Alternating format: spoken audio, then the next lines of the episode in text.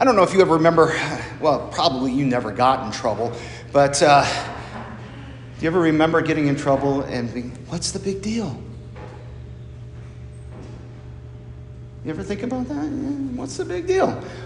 And I think there are a lot of people who ask that question today. What's the big deal? Can't we just live and let live? Just mind our own business? I mean, what folks do in the privacy of their own homes doesn't impact me. Why should I say anything? And honestly, people are entitled to their own opinions, right? Why should I put myself through the, the, the suffering that comes from disagreeing, saying what I believe to be eternal truth? Why should I be in a position to warn, to confront? I mean, this is America, people. Aren't we free to do what we want, say what we want, believe what we want? What's the big deal? Well, sin's kind of a big deal. I know that sometimes it doesn't feel like it's a big deal. even, even for those of us who, who walk in the faith and, and, you know, who, who hold on to this hope that we have in Christ, sometimes it, it really kind of, you know, what, what's, the, what's the big deal? In our minds, it doesn't seem like it should be a big deal. It was only a little lie. I was only looking. They'll, they'll never miss that little bit I took. It's not like they needed it anyway. I live my life my way. What's the big deal? However, Jesus seems to see sin as a big deal. He, he says it's better to cut off a body part than to sin. I mean, that's a big deal.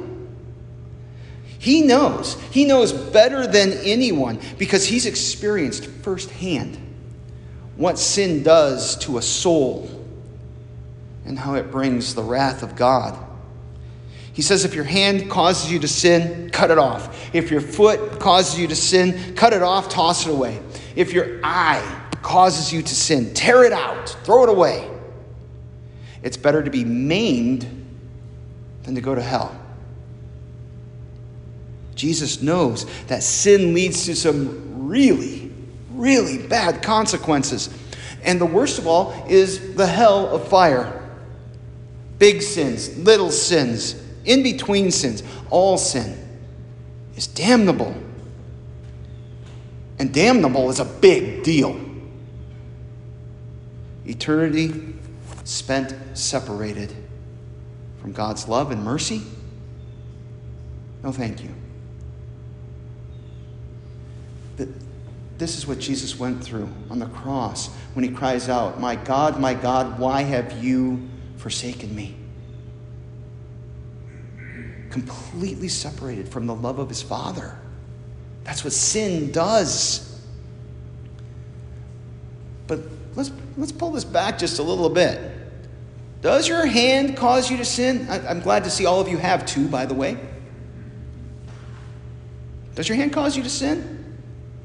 No. Does your foot cause you to sin? No.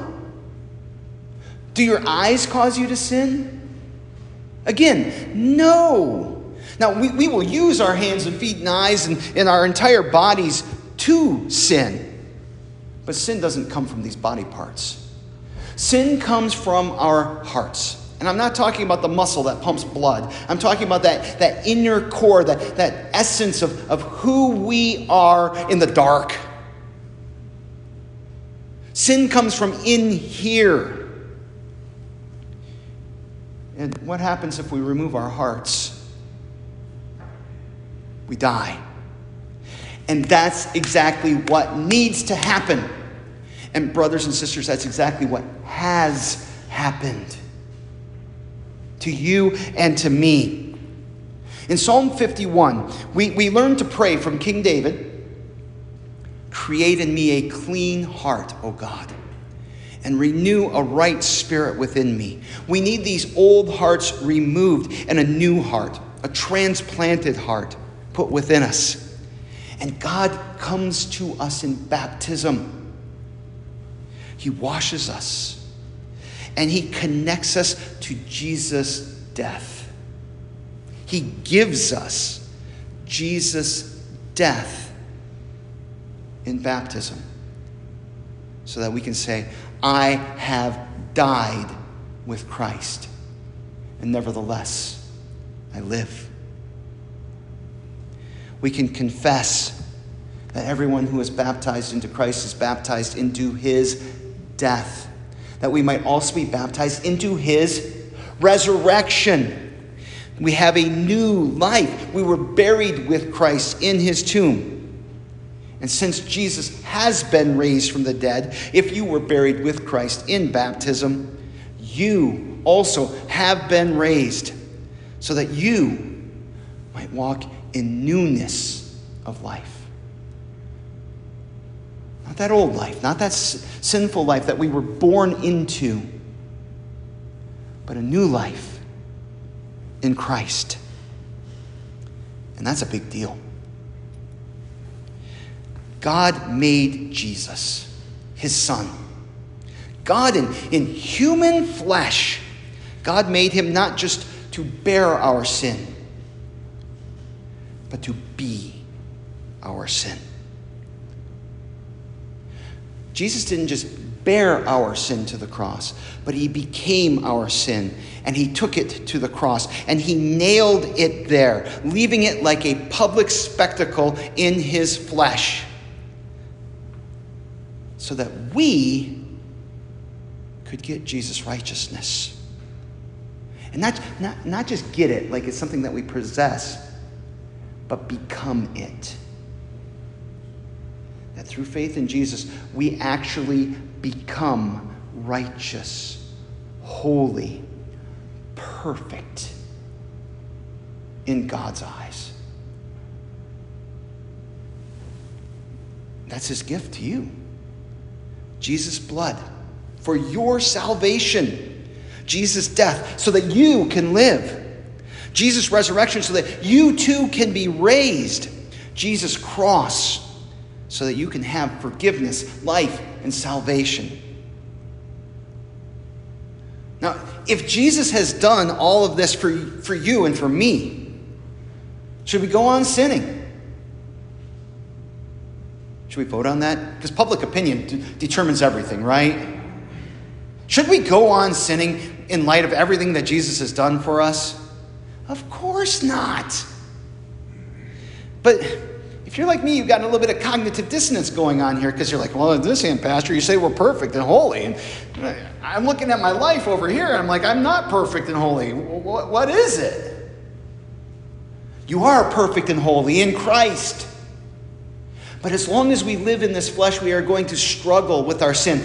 And friends, don't give up the struggle. Fight tooth and nail against this desire that we all have within us to sin. But that being said, don't be afraid of your sin. We can go through this life sinning boldly.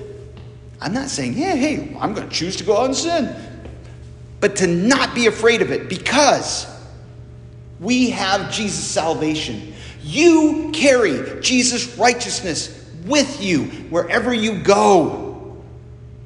Sin is a big deal, but Jesus' salvation is an even bigger deal. But notice this too Jesus' sacrifice helps us to know that sin is a big deal. And we live in a world that doesn't know that. We live in a world that doesn't think that sin is a big deal. We were visiting uh, some friends once, and uh, this family doesn't believe in, in Jesus. And, and someone dropped a, a piece of food as we were eating together, and, and Lucy uh, jokingly gasped, oh, A sin! And our host stated, We don't believe in sin in this house. Does it matter if someone doesn't believe in sin? Does that make it any less sinful? You know, I think of the person that has cancer and looks at the doctor and says, I don't believe you. Guess what? They still have cancer. Sin is poisonous, it's deadly, and it's damnable, whether we believe in it or not. And in the end, it doesn't matter what people think, whether the sin is big, small, in between. Those are our labels, not God's. What matters is that, that God, our Creator, our Redeemer, the one who made us and loves us, says that the wages of sin is death. He defines sin. But He doesn't stop there. He provides salvation for sinners through Jesus' death and resurrection. Jesus says, I came to seek and to save those really good people that are out there. Right? No. I came to seek and to save those, those poor, wonderful people who are living holy lives amid all this scum that's out there. I came to seek and to save the lost. And that's that, that, that was us. He came to seek and to save us and everyone who will believe in him. So Jesus taught his disciples if someone sins against you, go and tell that person their fault. Make them aware of their sin. Why? Rub their noses in it? No because sin's a big deal. They need the forgiveness that, that we're clinging to. And if they don't listen one on one, take a couple other people with you. Again, why? Because I want to make it known and make them embarrassed. No! Because sin is deadly. And we're trying to, to, to shake them and, and get their attention so they can know this forgiveness that we have in Jesus. And, and if, if they won't believe two or three, it says tell it to the church. Tell it to all those people who are clinging to God's word and promises. Again, why? Because Jesus came to save sinners, and we know what that's like. And we want people to have what we've received. This incredible salvation that, that we have in Jesus. Because Jesus came to save sinners. And there's salvation in no one else. For there's no other name given under heaven, given among men, by which we must be saved than the name of Jesus. We, we love to hear people talk about Jesus' forgiveness, right?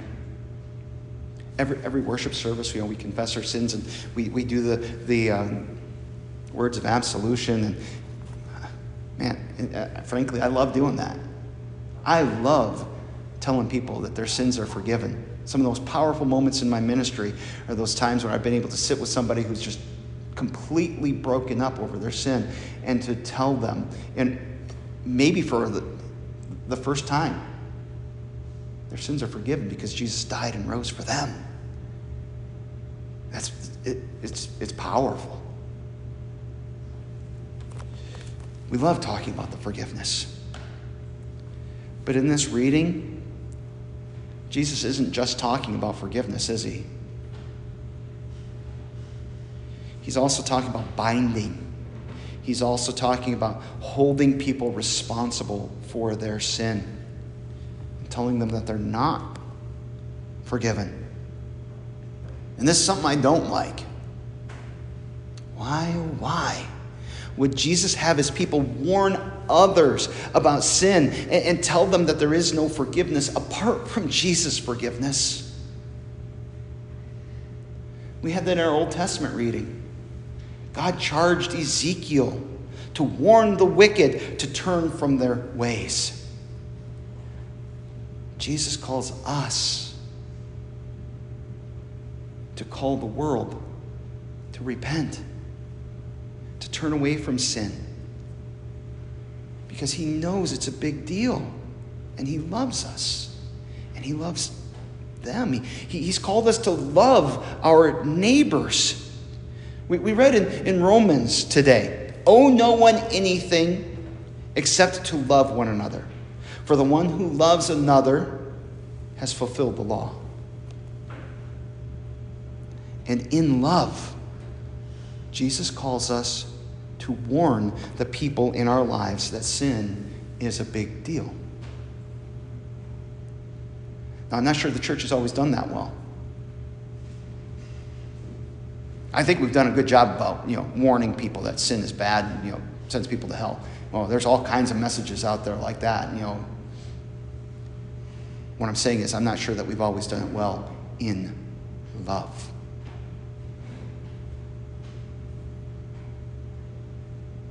There are a lot of images of, of Christians screaming and yelling and protesting and but how do we love people in their sin in a way to warn them, but also to give them this hope that we have in Jesus, who calls us to help people to know that sin is a big deal, but that God's love. Jesus' sacrificial love is an even bigger deal. So, in the end, what's the big deal? It's this Jesus came to save sinners, to save the lost. Sinners like you and me, and through you and me. He shares the truth about sin, about God's wrath, about his, his love and about his forgiveness. He saves other sinners who come to believe that Jesus died and rose for them, just as he died and rose for you. I love this image of uh, the man who has a hundred sheep and one of them goes astray. Jesus asks, Does he not leave the 99 in the mountain and go search for the one that went astray? I'm like, No, I wouldn't. I've got 99%. That's a pretty good average. That's not how Jesus operates. He seeks and saves the lost. And he says he rejoices over those lost when they're found. And we get to be part of the rejoicing as we carry this message. Yeah, sometimes it's hard talking about sin, confronting, you know, people's behaviors. But we do it because we love them. And because we love the Lord. And because we have a message of forgiveness and hope and everlasting life in Jesus. Amen.